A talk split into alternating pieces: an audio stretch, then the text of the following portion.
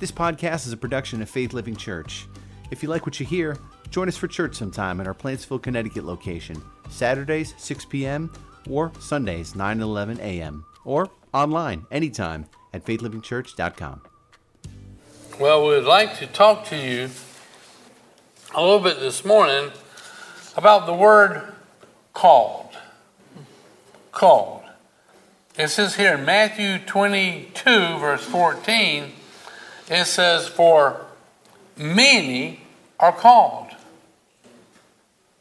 You know, and invited, summoned to, come, you know. For many are called, but few are chosen. God wants it to be many are called and many are chosen. That's really what He wants. But a lot of people just don't meet the conditions. They don't respond. You know, they, they don't come to His tug at their heart. And then He says here in 1 Peter chapter 2, verse 9, He says, You are a chosen people. He's talking about you. So you can look at the, your neighbor and say, You're chosen. You're chosen. He says, You're a chosen people. You are royal priest. You know, all believers in Jesus are priests. Did you know that? You're, you're, you're part of what God is specializing doing right now. And He's indicating the privilege that you and I have of accessing God Himself personally. Mm-hmm. You know, beholding the Almighty and communicating with Him. And He goes on to say, a holy nation. Let me back up. You are a chosen people. You are royal priest, a holy nation, God's very own possession. Some of you. God's very own possession. As a result, you can show others the goodness of God. You know?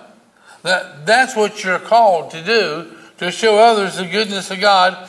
For he called you out of darkness into his wonderful light. Once you had no identity as a people, and now you are God's people.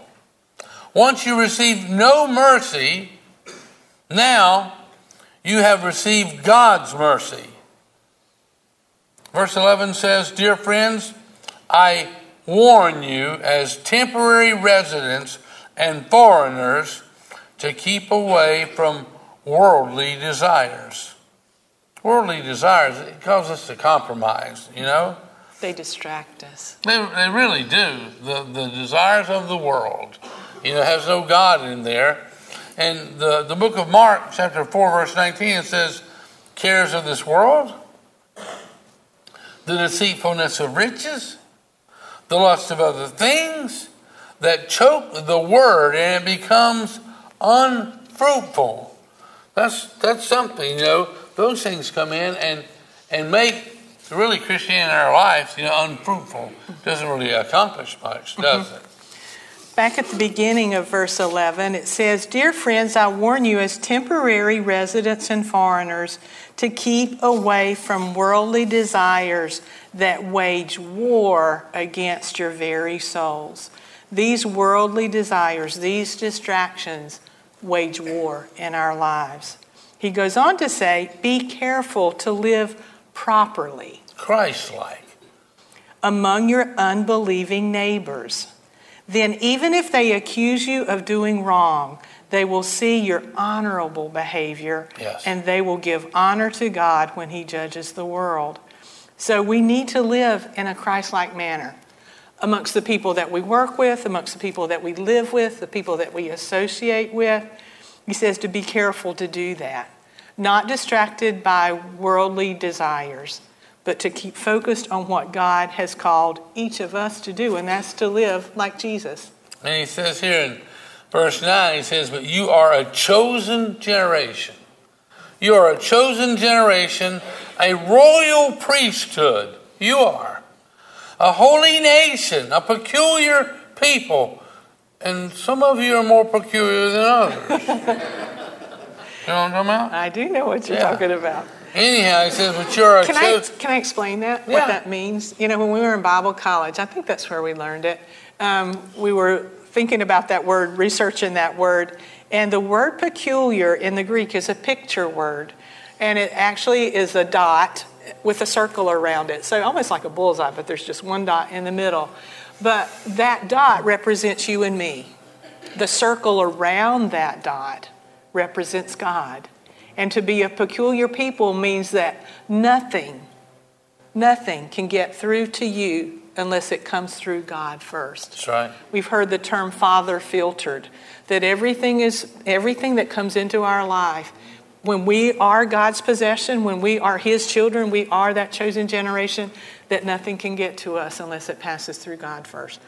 That is an amazing promise right there. That we're peculiar, so enjoy being peculiar. But you are a chosen generation, a royal priesthood, a holy nation, a peculiar people, that you should show forth the praises of Him who hath called you out of darkness into his marvelous light. Mm-hmm. Matthew chapter 9, verse 9, it says, As Jesus was going down the road, he saw Matthew sitting at his tax collection booth. Come, be my disciple, Jesus told him. Jesus called him, right? He really did call him. He said, Follow me, you know. Mm-hmm. Come, be my disciple. Jesus said to him, so Matthew got up and followed him. Now, did he collect all of his money and stuff it in a bag? And he left everything behind. He left it all. Everything behind. When Jesus called he called, turned loose of it and all, and he followed Jesus. This is what he did. That night, Matthew invited Jesus and his disciples to be his dinner guest, along with. Sounds like somebody's using a chainsaw. Yeah, we should probably go out and help them cut that tree down when we're done with the service here. Anyhow, it says, Come be my disciple. Jesus said to him, So Matthew got up and followed him. That night, Matthew invited Jesus and his disciples to be his dinner guest, along with his fellow tax collectors and many other notorious sinners. Verse 11 says, The Pharisees religious leaders were indignant. Why does your teacher eat with such scum? They asked his disciples. When he heard this, Jesus replied, Healthy people don't need a doctor, sick people do. Do you ever go to the doctor when you don't need to? Mm-mm. No. He said, Healthy people don't need a doctor, sick people do. And that's not what Jesus is looking for you know, He loves us. He, he cares about us. You know, Jesus beckons us. Have you ever felt Him tug at your heart? Yes. Have you ever felt Him tug at your heart? Mm-hmm. He just wants you to come to Him. He's got something special for you to do.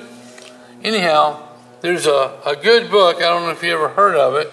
there's a, a very good book, and it's called No Perfect People Allowed. Yep, some people think, well, you know, we just only want perfect people to come to our church. Isn't that the kind of people we want? no, we don't people? want perfect people. If we just had perfect people, I think we'd have an empty building because we surely we wouldn't, wouldn't, be here. here. You know? So uh, you're we, right. That's not what Jesus is looking for either. He he says, "Just as you are, come." Sure. Steve Sjogren pastors a church in Cincinnati, Ohio. It's a vineyard church. And one Monday morning, he was feeling particularly discouraged and announced to his wife, Jane, Janie, I'm quitting the ministry. And this time I mean it. Janie had heard this kind of talk before, so she suggested, Why don't you go for a drive and think things through? Usually that helps when you're stressed out. And while you're out, could you be a sweetheart and pick me up a burrito? I'll have one also. Steve drove around for about an hour, complaining to the Lord the whole time. Finally, he was in the fast food drive through to pick up Janie's burrito when he sensed the Lord speaking to him. He's very careful to say he did not hear an audible voice. Nothing came over the drive through speaker. In a subtle, quiet way, he sensed the Lord impressing this message on his heart If you open the door, I will give you a gift. Even though he felt silly, Steve figured he had nothing to lose. So he opened the car door, looked down, and saw embedded in the asphalt a tarnished penny. This is what he wrote about that experience. I reached down to pry out the coin and held it in my hand, feeling less than thankful for this gift. The Lord spoke to me again. Many people in this city feel about as valuable as a discarded penny.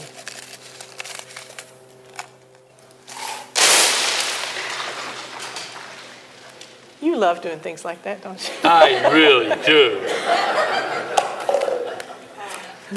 I've given you, he was speaking to this pastor, many people in this city feel about, about as valuable as a discarded penny. I've given you the gift of gathering people who seem valueless.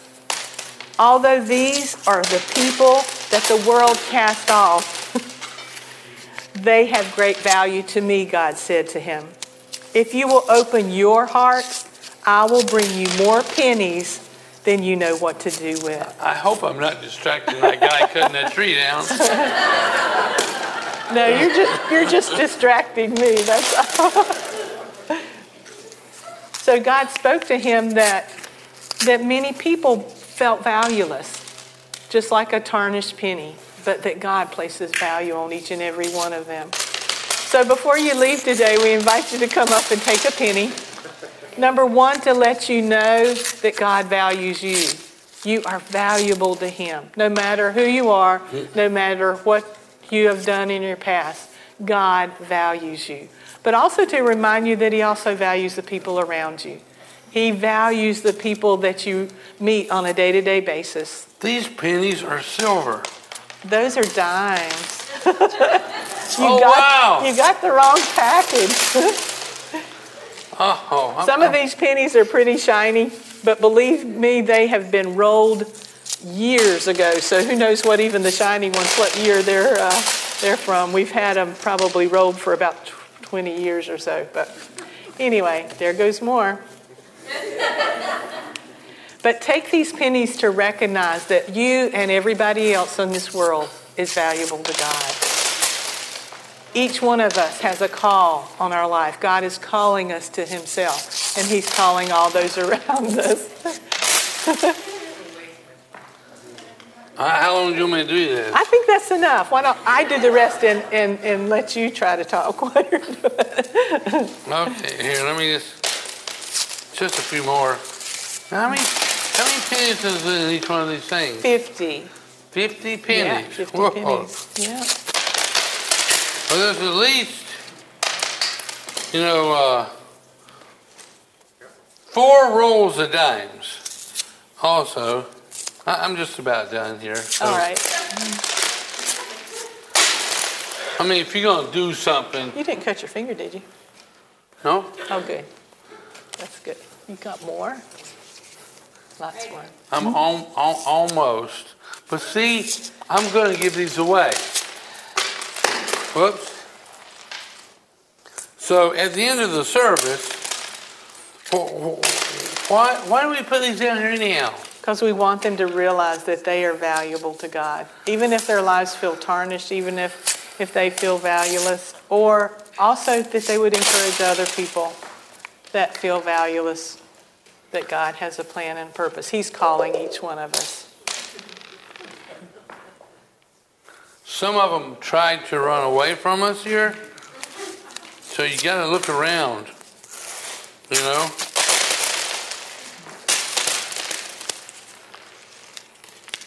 So don't limit yourself to just taking one. Take a few. you, can, give them to somebody else.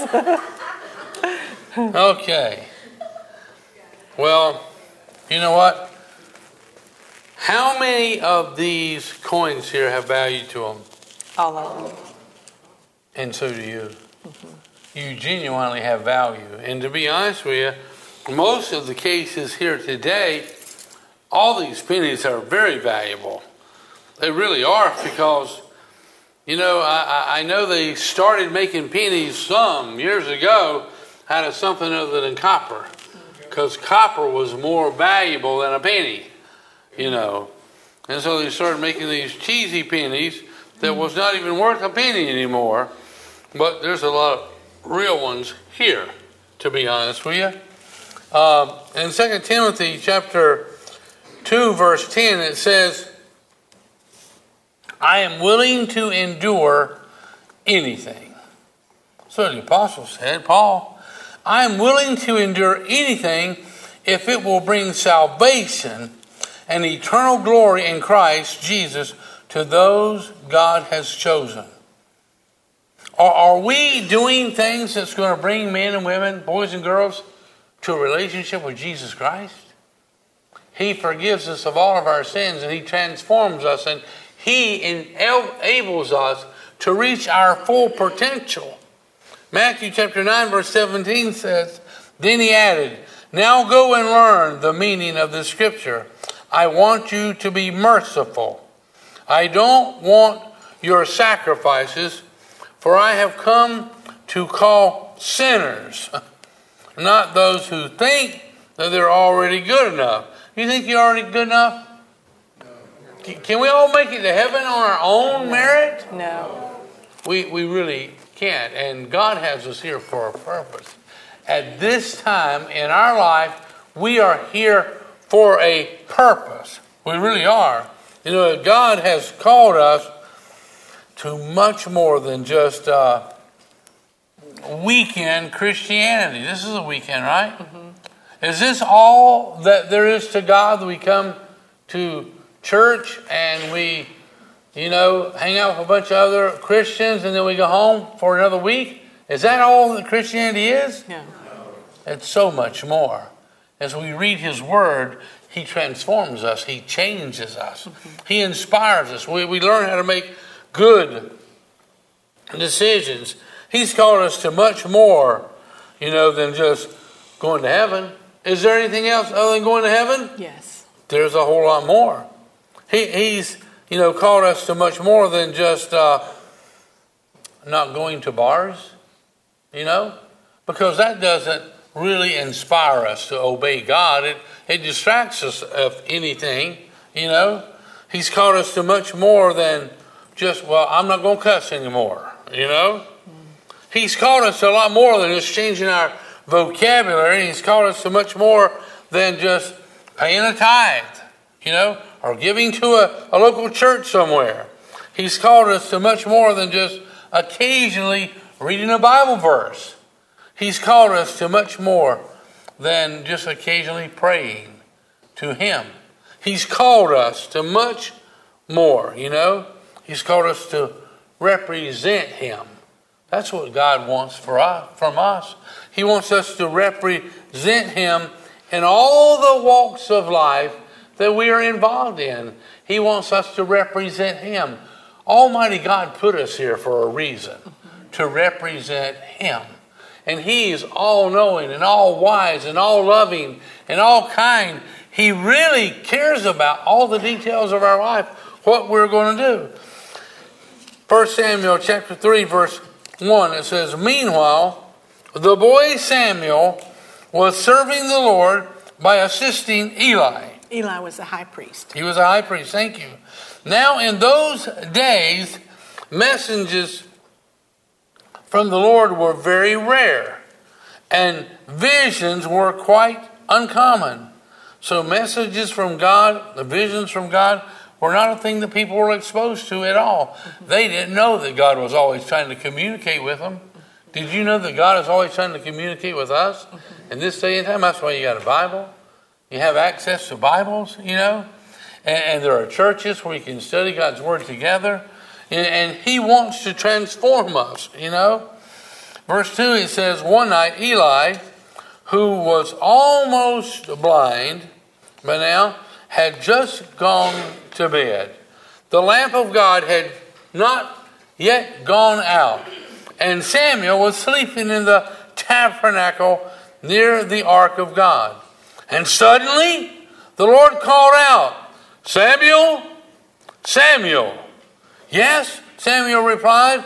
Oh, what is it? You know? So he jumped up and he ran to Eli's room. Here I am, Eli. Oh, what do you need? I, I didn't call you, Eli replied. Go on back to bed. So he did. Verse 6, it says, And then the Lord called out again, Samuel? And again, Samuel jumped up and he ran to Eli. Here I am. He said, What, what do you need? I didn't call you, my son, Eli said. Go on back to bed. Verse 7, it says, Samuel did not yet know the Lord because he had never had a message from the Lord before. So now the Lord called a third time. And once more Samuel jumped up and he ran to Eli. Here I am, he said. What, what do you need? And then Eli realized it was the Lord who was calling the boy. So he said to Samuel, Go and lie down again. And if someone calls you again, say, Yes, Lord, your servant is listening. So Samuel went back to bed. Hmm. Can you imagine that? And he was ready to respond the proper way. Now, you know, I think God would be happy if God spoke to your life and you responded. And, and imagine that you responded like you took a check and you just wrote your name on the bottom of the check and you said, Lord, just fill it out. Whatever you want me to do with the rest of my life, I'm signing an agreement to do it. And you just fill in what it is that you want me to do. That's full surrender. That's that, what he wants. That's 100% surrender to the Almighty God. Mm. And he loves us and he cares for us and he has a purpose for our life. Absolutely. He says here in Psalms 85, verse 8, he says, I listen carefully to what God the Lord is saying? Do we listen carefully to what God the Lord is saying? Hmm. And in verse 10, back talking about Samuel, the Lord came and called us before. Samuel, Samuel. And Samuel replied this time, Yes, your servant is listening. And God showed Samuel things that were going on in the nation of Israel and what was going to be taking place. God right. spoke very clearly to him. Emily Post was asked, What's the correct procedure when one is invited to the White House? Hmm. Wow. Uh, has anybody here ever been invited to the White House? Mm-mm. I saw hands kind of do that number. I'm not mm-hmm. sure what that meant. You know, or you were trying to fly or mm-hmm. something, right? But so not that many people have been invited to the White House, have you? Well, if you ever were invited to the White House, and you had a previous engagement, so you had something else going on at the time when you were supposed to show up at the White House. They, somebody asked, What are you supposed to do? And she answered, An invitation to lunch or dine at the White House is a command, and automatically it cancels any other engagement. Hmm. When God calls for you to meet with Him, you know, uh, it's it's not just a nice idea. You know, uh, if He calls us to minister to someone, it's not just a nice idea; it's a priority.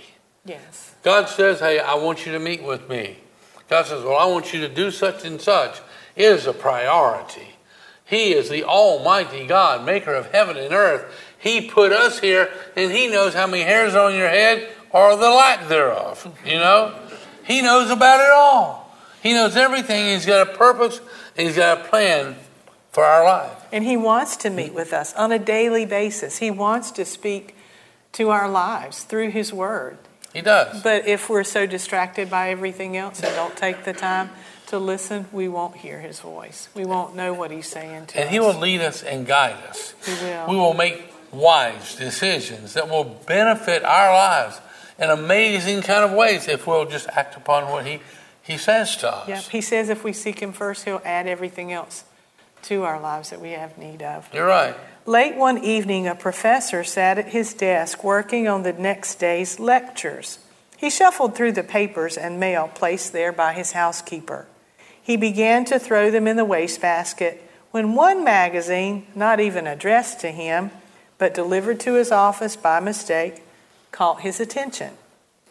It fell open to an article titled, The Needs of the Congo Mission. The professor began reading it idly, but then he was consumed by these words The need is great here. We have no one to work the northern province of Gabon in the central Congo. And it is my prayer as I write this article that God will lay his hand on one, one on whom already the Master's eyes have been cast, that he or she shall be called to this place to help us. The professor closed the magazine and wrote in his diary, My search is over. He gave himself to go to the Congo. The professor's name was Albert Schweitzer. That article, hidden in a magazine intended for someone else, was placed by accident in Schweitzer's mailbox. By chance, his housekeeper put the magazine on the professor's desk. By chance, he noticed the title, which seemed to leap out at him. Dr. Schweitzer became one of the great figures of that century in a humanitarian work nearly unmatched by any other in human history. He answered God's call. He did. And God has the ability to get your attention he has the ability to say things to us and to direct us and, and to nudge us forward. He, he really does. In Genesis chapter 3, verse 9, it says, The Lord God called to Adam, Where are you? I mean, I, I think he can get our attention if he wants to. You know, Adam had turned off his iPhone. Now, do you turn your iPhone or whatever kind of phone you have? Do you ever turn it off when God's trying to get your attention? He's trying to give you some wisdom. He's trying to direct you or to bless you. Do, do, do, do we stay connected to Almighty God or do we get very disconnected? Somebody, know? somebody mentioned that our iPhones have an apple on them, interestingly. And there's a bite out of that apple, if you notice. It's, Remember pretty, Eve? She took a bite of the apple, right? That's what you're saying. Yeah, you it's kind of interesting there. But anyway, Hmm. Oh, but really, think about it. What What about you? You know, I mean, we do this on a regular basis every day. Uh, we were up. I didn't tell anybody else this, but we were up at 4:30 this morning, and we haven't been back to bed yet. You know, and we had an awesome time talking to God and knowing that He was hearing us, and talking to Him for many of you who are here, and for many of our family, and for our nation, talking to God, and God was just giving us assurance that He hears and He answers, and He helps us in our, our times of need. You know, uh, 2 Timothy chapter 1, verse 6, it says, This is why I remind you to fan into flame the spiritual gift God gave you when I laid my hands on you. For God has not given us a spirit of fear. that's right. God has never intended for you to be afraid. He has not intended that ever. You know, God's word, 2 Timothy chapter 1 verse 7, Jesus said, "For God has not given us a spirit of fear and timidity, but of power and love and self-discipline." You know, a, a sound mind, that's what he has given us, you know? And he never intended it for us to be fearful, you know? So let me read that again. For God has not given you a spirit of fear and timidity, but of power, love, and self discipline, a sound mind. Verse 8 So never be ashamed, never be embarrassed, never be ashamed, ne- never be unwilling to obey God. Whatever God says for you and I to do, He wants us to do it. He says, So never be ashamed to tell others about our Lord. And don't be ashamed of me either, even though I'm in prison for him. This is Paul talking. With the strength God gives you, be ready to suffer with me for the sake of the good news. Wow. The, the awareness of a need, you know, do, do the, the people around you, do, do they need anything? People you meet every day. Yes. You, you, you know, many of them who come walking by you, you know, and you see and you meet along, you never ever met them before. But everyone needs forgiveness. Mm-hmm. They need to be forgiven for their sins. Everyone does. But a lot of people don't understand that and know that. But if we come to Him, it's not a long process to ask for forgiveness by Almighty God, you know, because He has the capacity to forgive us of all of our sins. Mm-hmm. And He's calling us, all of us. He wants to bless us with a forgiveness and with a relationship with His Son, Jesus. Absolutely does.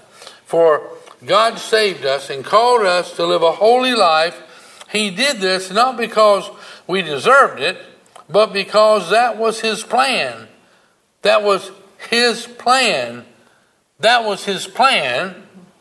He says, For God saved us and called us to live a holy life. He did this not because we deserved it, but because that was His plan from before the beginning of time to show us grace, to, to show us His enabling powers, what I'm talking about. You know, whatever you're doing, you know, or whatever you're pursuing, God calls us, you know, to, to stop that and listen to what He's telling us.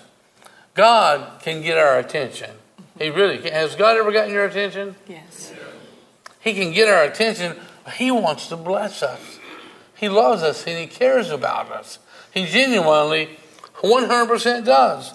1 Corinthians chapter 10, verse 31, it says, Whatever you eat, do, do y'all still eat? Whatever you eat or drink, or whatever you do, you, what's that next word? Must. You must. Whether you're eating something or whether you're drinking something or whatever you do, and he says, you must. That's 100%. You got to do it. You must do all for the glory, for the honor of God. Hmm. You ever do something that dishonors Him? Yes. He says, don't do that. Because God, God does not bless things that dishonor Him. Jonathan Edwards, he said, he said, first resolve, or first determination, is that all men should live for the glory and the honor of God. And then, second resolve, he says, is that all men, whether you know others do or not, he says, I will. All men should live for Almighty God and they should serve Him and they should put Him first. And Jonathan Edwards says, Well, whether everybody else does it or not, I will. I will follow the example of Christ whether anybody else does or not. Mm-hmm. That's what he's saying. Yeah. I mean, that's a priority, you know.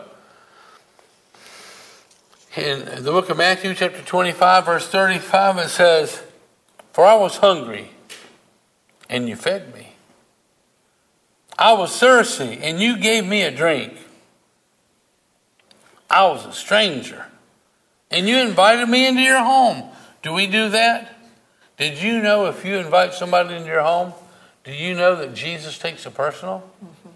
If you offer a sandwich or something to somebody who's hungry, did you know every time Jesus takes it personal that you was doing it for him?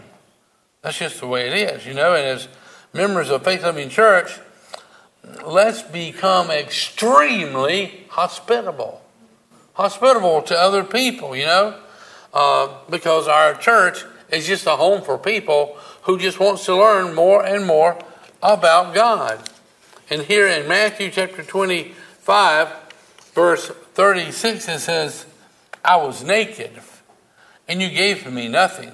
No.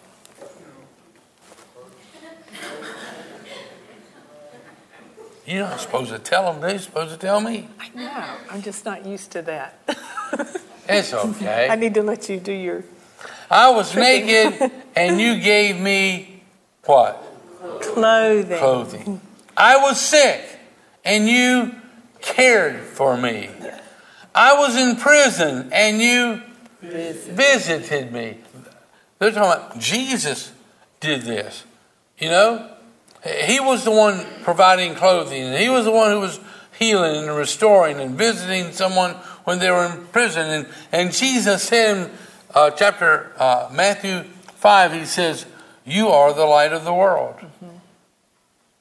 And I think we all know this for a fact yeah. that our world is in pretty serious darkness at the moment. Mm-hmm. It really is. It, it causes us to wonder, you know, well, wonder how long it's going to be before I see Jesus face to face. Mm-hmm. You know, you, you think about that.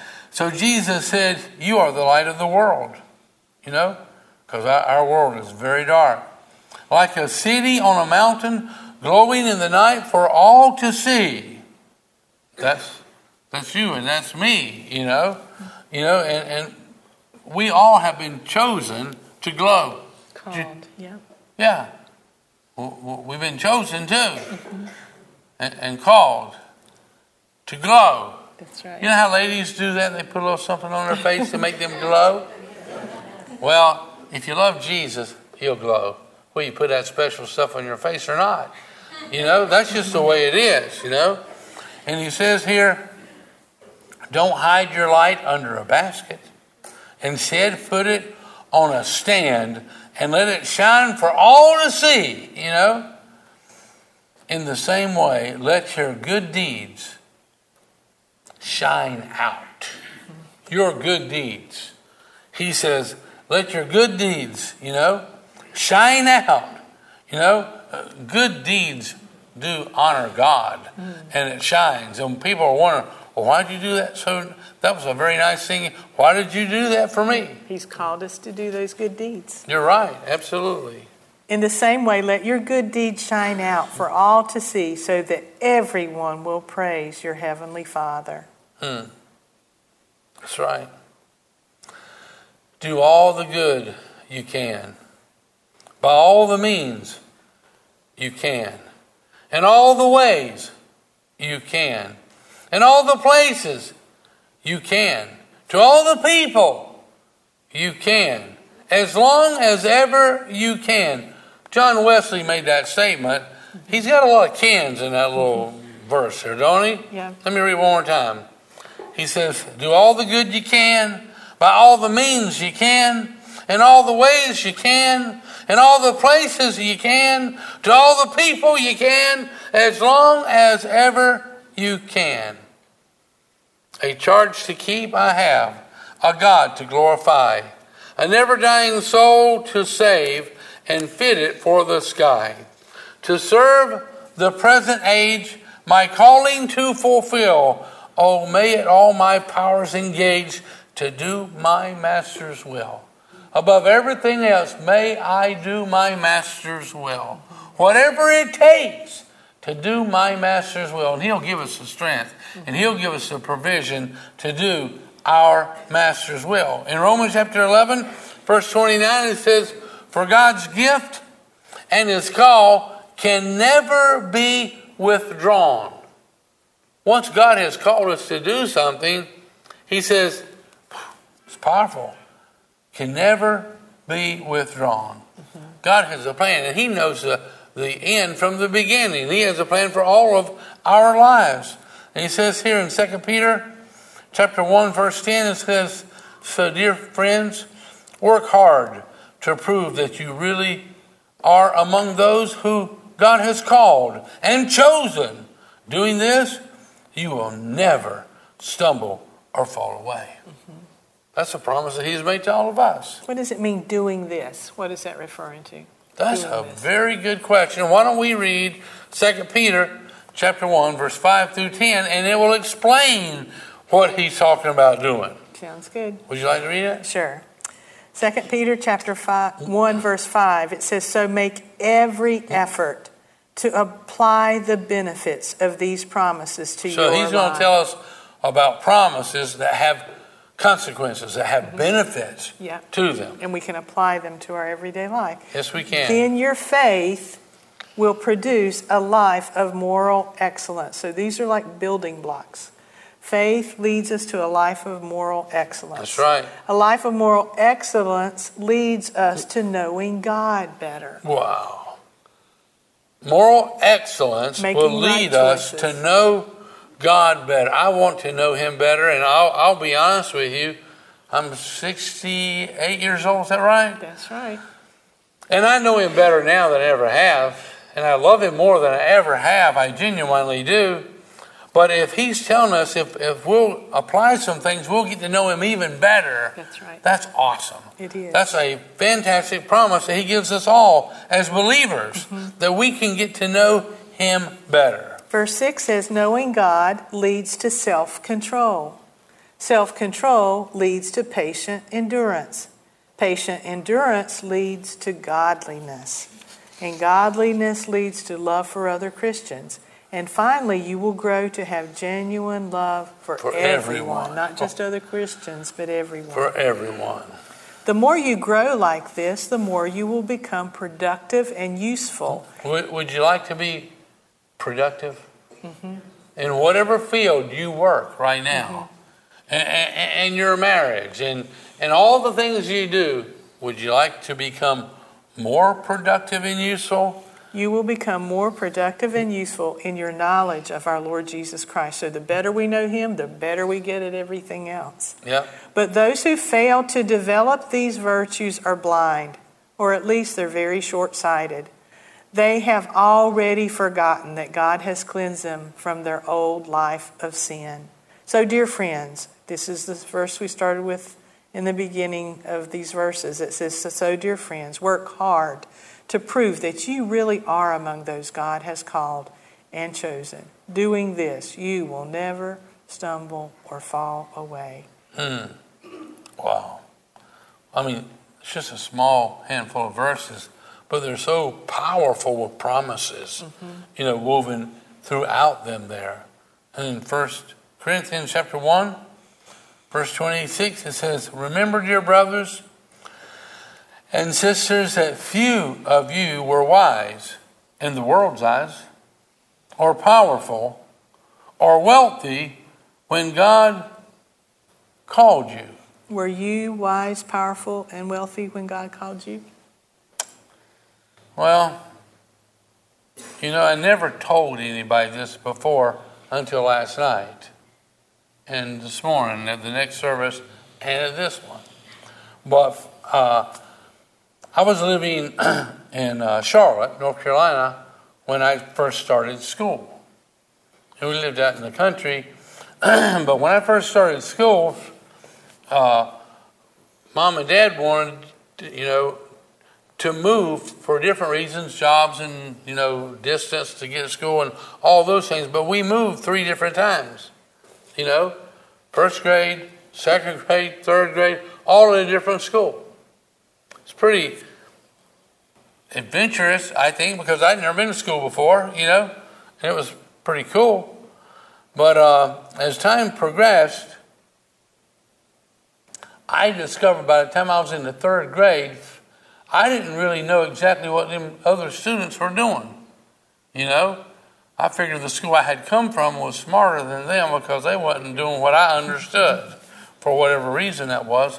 But they had learned to read starting in the first grade, and You moved. I moved and going to the next grade, and then we moved again. They thought you already knew how to read. and I did not know how to read. You know, I did not know how to read. And just to let you know, when I graduated from high school, from the 12th grade, I had only ever read one book in my life. One book. And it was a simple, simple book, you know. And I don't know if I got it right or not because I was just reading it out of my own pleasure, you know, trying to figure this thing out. And uh, as time progressed, you know, uh, I discovered I really wasn't too good at reading at all. I, I didn't know what it was. And, you know, my, my mom and dad, they could read. As a matter of fact, when we helped my mom move her house out in, in the last few months, you know, we found my dad all of his report cards. My dad, every, and I'm not exaggerating, so I'm going to let Susan tell you. When I showed you those report cards I found in some of his old files and all, every one, what was it? Straight A's. In all of his classes, straight A's. If I made one A, that was awesome, you know?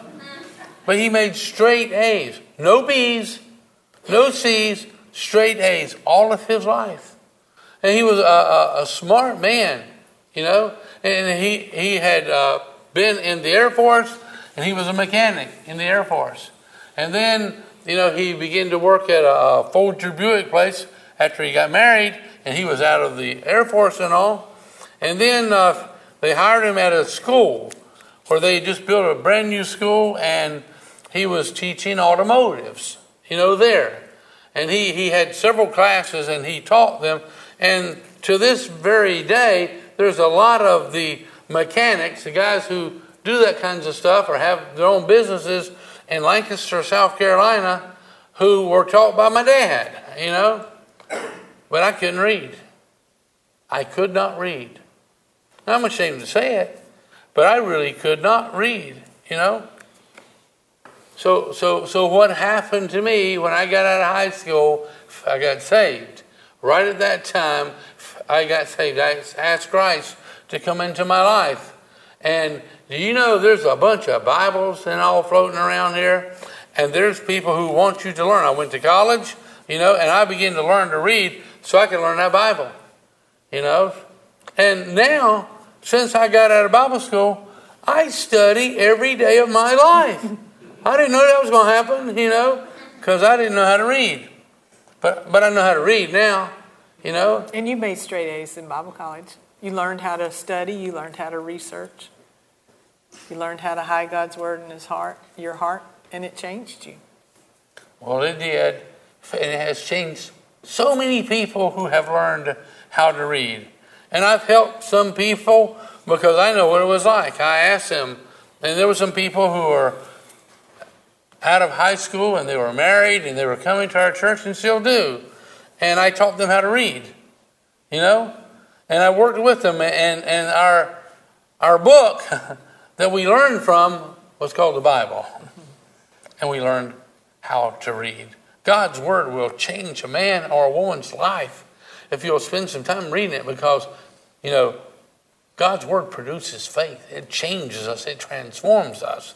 It causes you to succeed at whatever, you know, you want to do. Let me see here. Is anything else I want to say there? You know? He says, Remember, dear brothers and sisters, that few of you were wise in the world's eyes, or powerful, or wealthy mm-hmm. when God called you. Yet yeah. He still called. He still Even called. if you weren't any of those things, you weren't wealthy or wise or anything, God can call you and transform your life. And that gives everybody hope. It absolutely does. Instead, God deliberately, this means he, he did it on purpose, deliberately chose things the world considers foolish in order to shame those who think they are wise. Oh, you know what? And I felt pretty foolish graduating from school, and I didn't really know. How come I didn't know what everybody else knew? Mm-hmm. I didn't ever understand that. Because when I was at home, I'd be going fishing or something. Because mm. I never really understood homework so, too, too much, you know. But I never ever flunked a class. I reckon I just remembered enough. I didn't make no A's or B's either, but I, I always went to the next class. Hmm. Anyhow. You know, David, he was called by God, but he was not professionally trained as a warrior. No, he was. He, he was just a shepherd boy, and he was faithful to his dad. He helped his dad out. He was faithful to God, and did whatever God wanted him to do. But he took down the biggest. David took down the meanest. David took down the scariest, the most profane, the vile, and the vulgar, the highly trained warrior, a tiller of all times. He took down Goliath, David did. Mm-hmm. And as our grandson Dakota, who's two years old, would say, he was over nine feet tall. If you start talking about David and Goliath, he will tell you that in a heartbeat. Yeah, he, That's the he truth knows of the it. facts. He surely, sure. surely does. But God used him. He used David with what he had, and that was a sling and a stone to take down the enemy of God's people.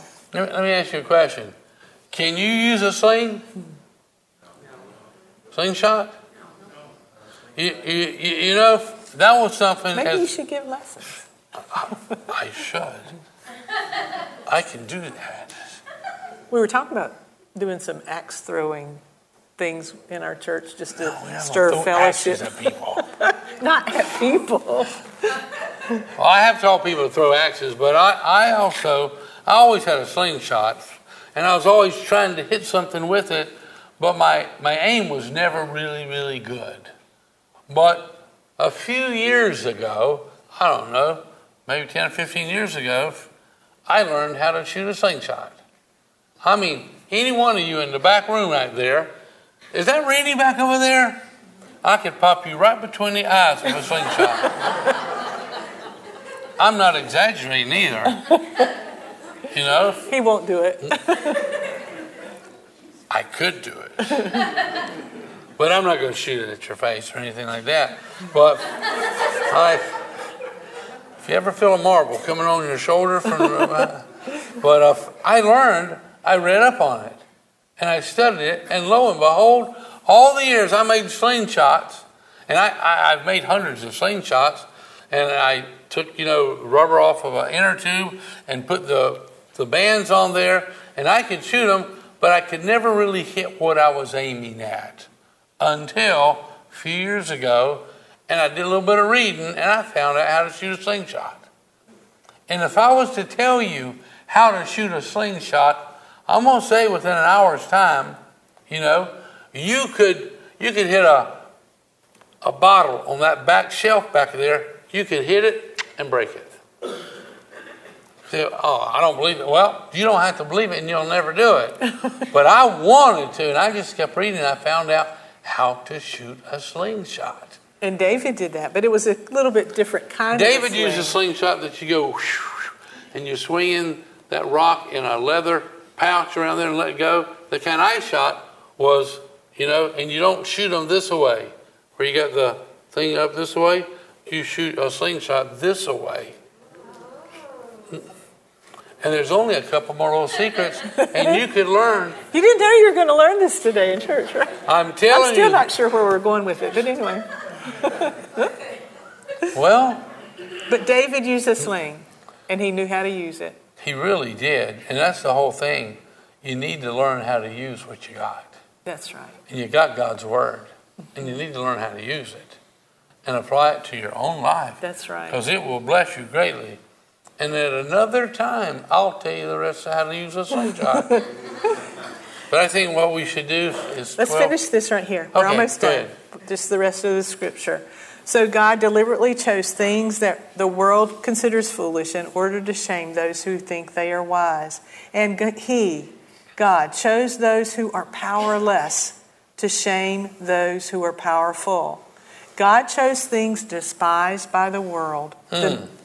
The nobodies. God chose such as pennies like this. the pennies. And the nobodies of the world, He really did.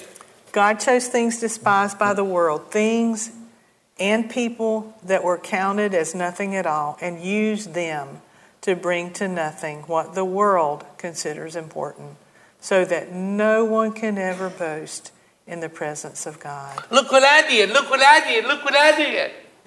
Hmm. Nobody can do that. Right. because God will give you amazing talents and amazing skills. And you'll always say, Well, look what God taught me how to do. Hmm. Look what God taught me how to do. Look what God taught me how to do. There's a Christian who showed me, you know, and, and read to me how to use a slingshot. But I'm not going to talk about slingshots no more because my wife wants me to talk about something else. Go ahead. I'm done.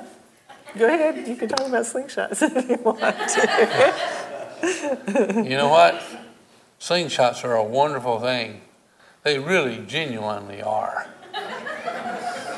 I could tell them what, What? what you killed with one one time. I was at a wedding. No, I shouldn't get into it. Never mind.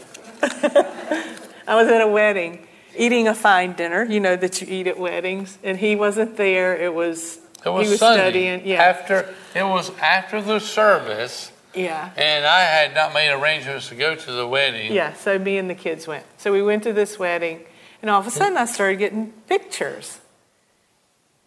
You aren't going to get mad about this, are you? Anyway, I got pictures It happened. that It's he true. shot a chipmunk with a slingshot. Now you know they they gnaw holes in everything. yeah, You know they're that. they're pretty. I want you to hate them. mice. You know, you'll feel better about this. Now this is a bonus. The other services didn't get this. Okay. didn't. So anyway, he shot this. Uh, the the chipmunk, and then there was a progression of photos. The chipmunk kept popping his head out of a hole, anyway, he shot it. and I was about from here to the back of that wall back there. he skinned it. And when he popped his little head, I, I popped him, and he just lay down. He put herbs on it, Or things that I found in our garden. and then he roasted it over a fire and he ate it. It wasn't a lost life. It fed his belly. But I was I seen her these pictures while she was at a wedding. at a wedding. I'm like, what in the world? You know, this is interesting. But anyway, And I still got those pictures if y'all want to see them someday. I do. They're on my some phone. people may not know that he, he is a hunter. He hu- hunts deer. We eat the venison. It's good for our family. He hunts turkeys. He fishes. He, you know, that's just I the learned to do that when I was a kid. So anybody when that's I should new here, have been we're not learning how to read. but if you ever get lost in the woods, we'll do okay. Is that right? That's right. That's right. So I you- don't know where this is all going, but I think we should pray. I was trying to do that. I don't know what happened here. But we really do. We would like to, to pray with you guys just to reaffirm that Christ is your Savior and He's number one mm-hmm. in your life. And then, I'm just going to just go pray. Just We're only talking about just a, a minute or so. Just a prayer and reaffirm our faith in Christ and just pray a blessing over you. Okay. Let's pray together. Dear Heavenly Father, Dear Heavenly Father, I believe I believe that you love me so much, that you love me so much. that you saw my sin, that you saw my sin. and you sent your son Jesus And you sent my son Jesus. to die on the cross for me, to die on the cross for me, to pay for my sins in full, to pay for my sins in full, so I can be forgiven, so I could be forgiven, so I could be free from guilt. So I could be free from guilt. And from shame. and from shame. Please forgive me. Please forgive me. For all of my sins. for all of my sins, And I thank you and I thank you that Jesus Christ that Jesus Christ rose from the dead. rose from the dead. To give me a new life. to give me a new life, And I receive and I receive that forgiveness, that forgiveness, that new life, that new life, that calling that calling to yourself, to yourself. that I will live my life that I will live my life for you for you for the rest of my days. for the rest of my days. In Jesus' name. In Jesus' name. And Papa God, I ask that you would bless every man, every woman, every child who's in this building today. Yes. And bless all that they set their hand to. Yes. And empower them, Almighty God, to learn to operate in the supernatural. Yes. Where your power would flow to them and out through them, Almighty God. And may their lives invested in your kingdom bring many men and women and boys and girls to you. Yes. And you will be their Savior as well. People's name will be written in the book of life because of these men and these women, these boys and girls here in this congregation this day. Bless them, O Papa God, and provide everything for them. And may they know Yes. when these blessings come into their life, may they know that it's coming because of you, because they have trusted in you. I ask in Jesus' name. In Jesus' name. Amen. Amen.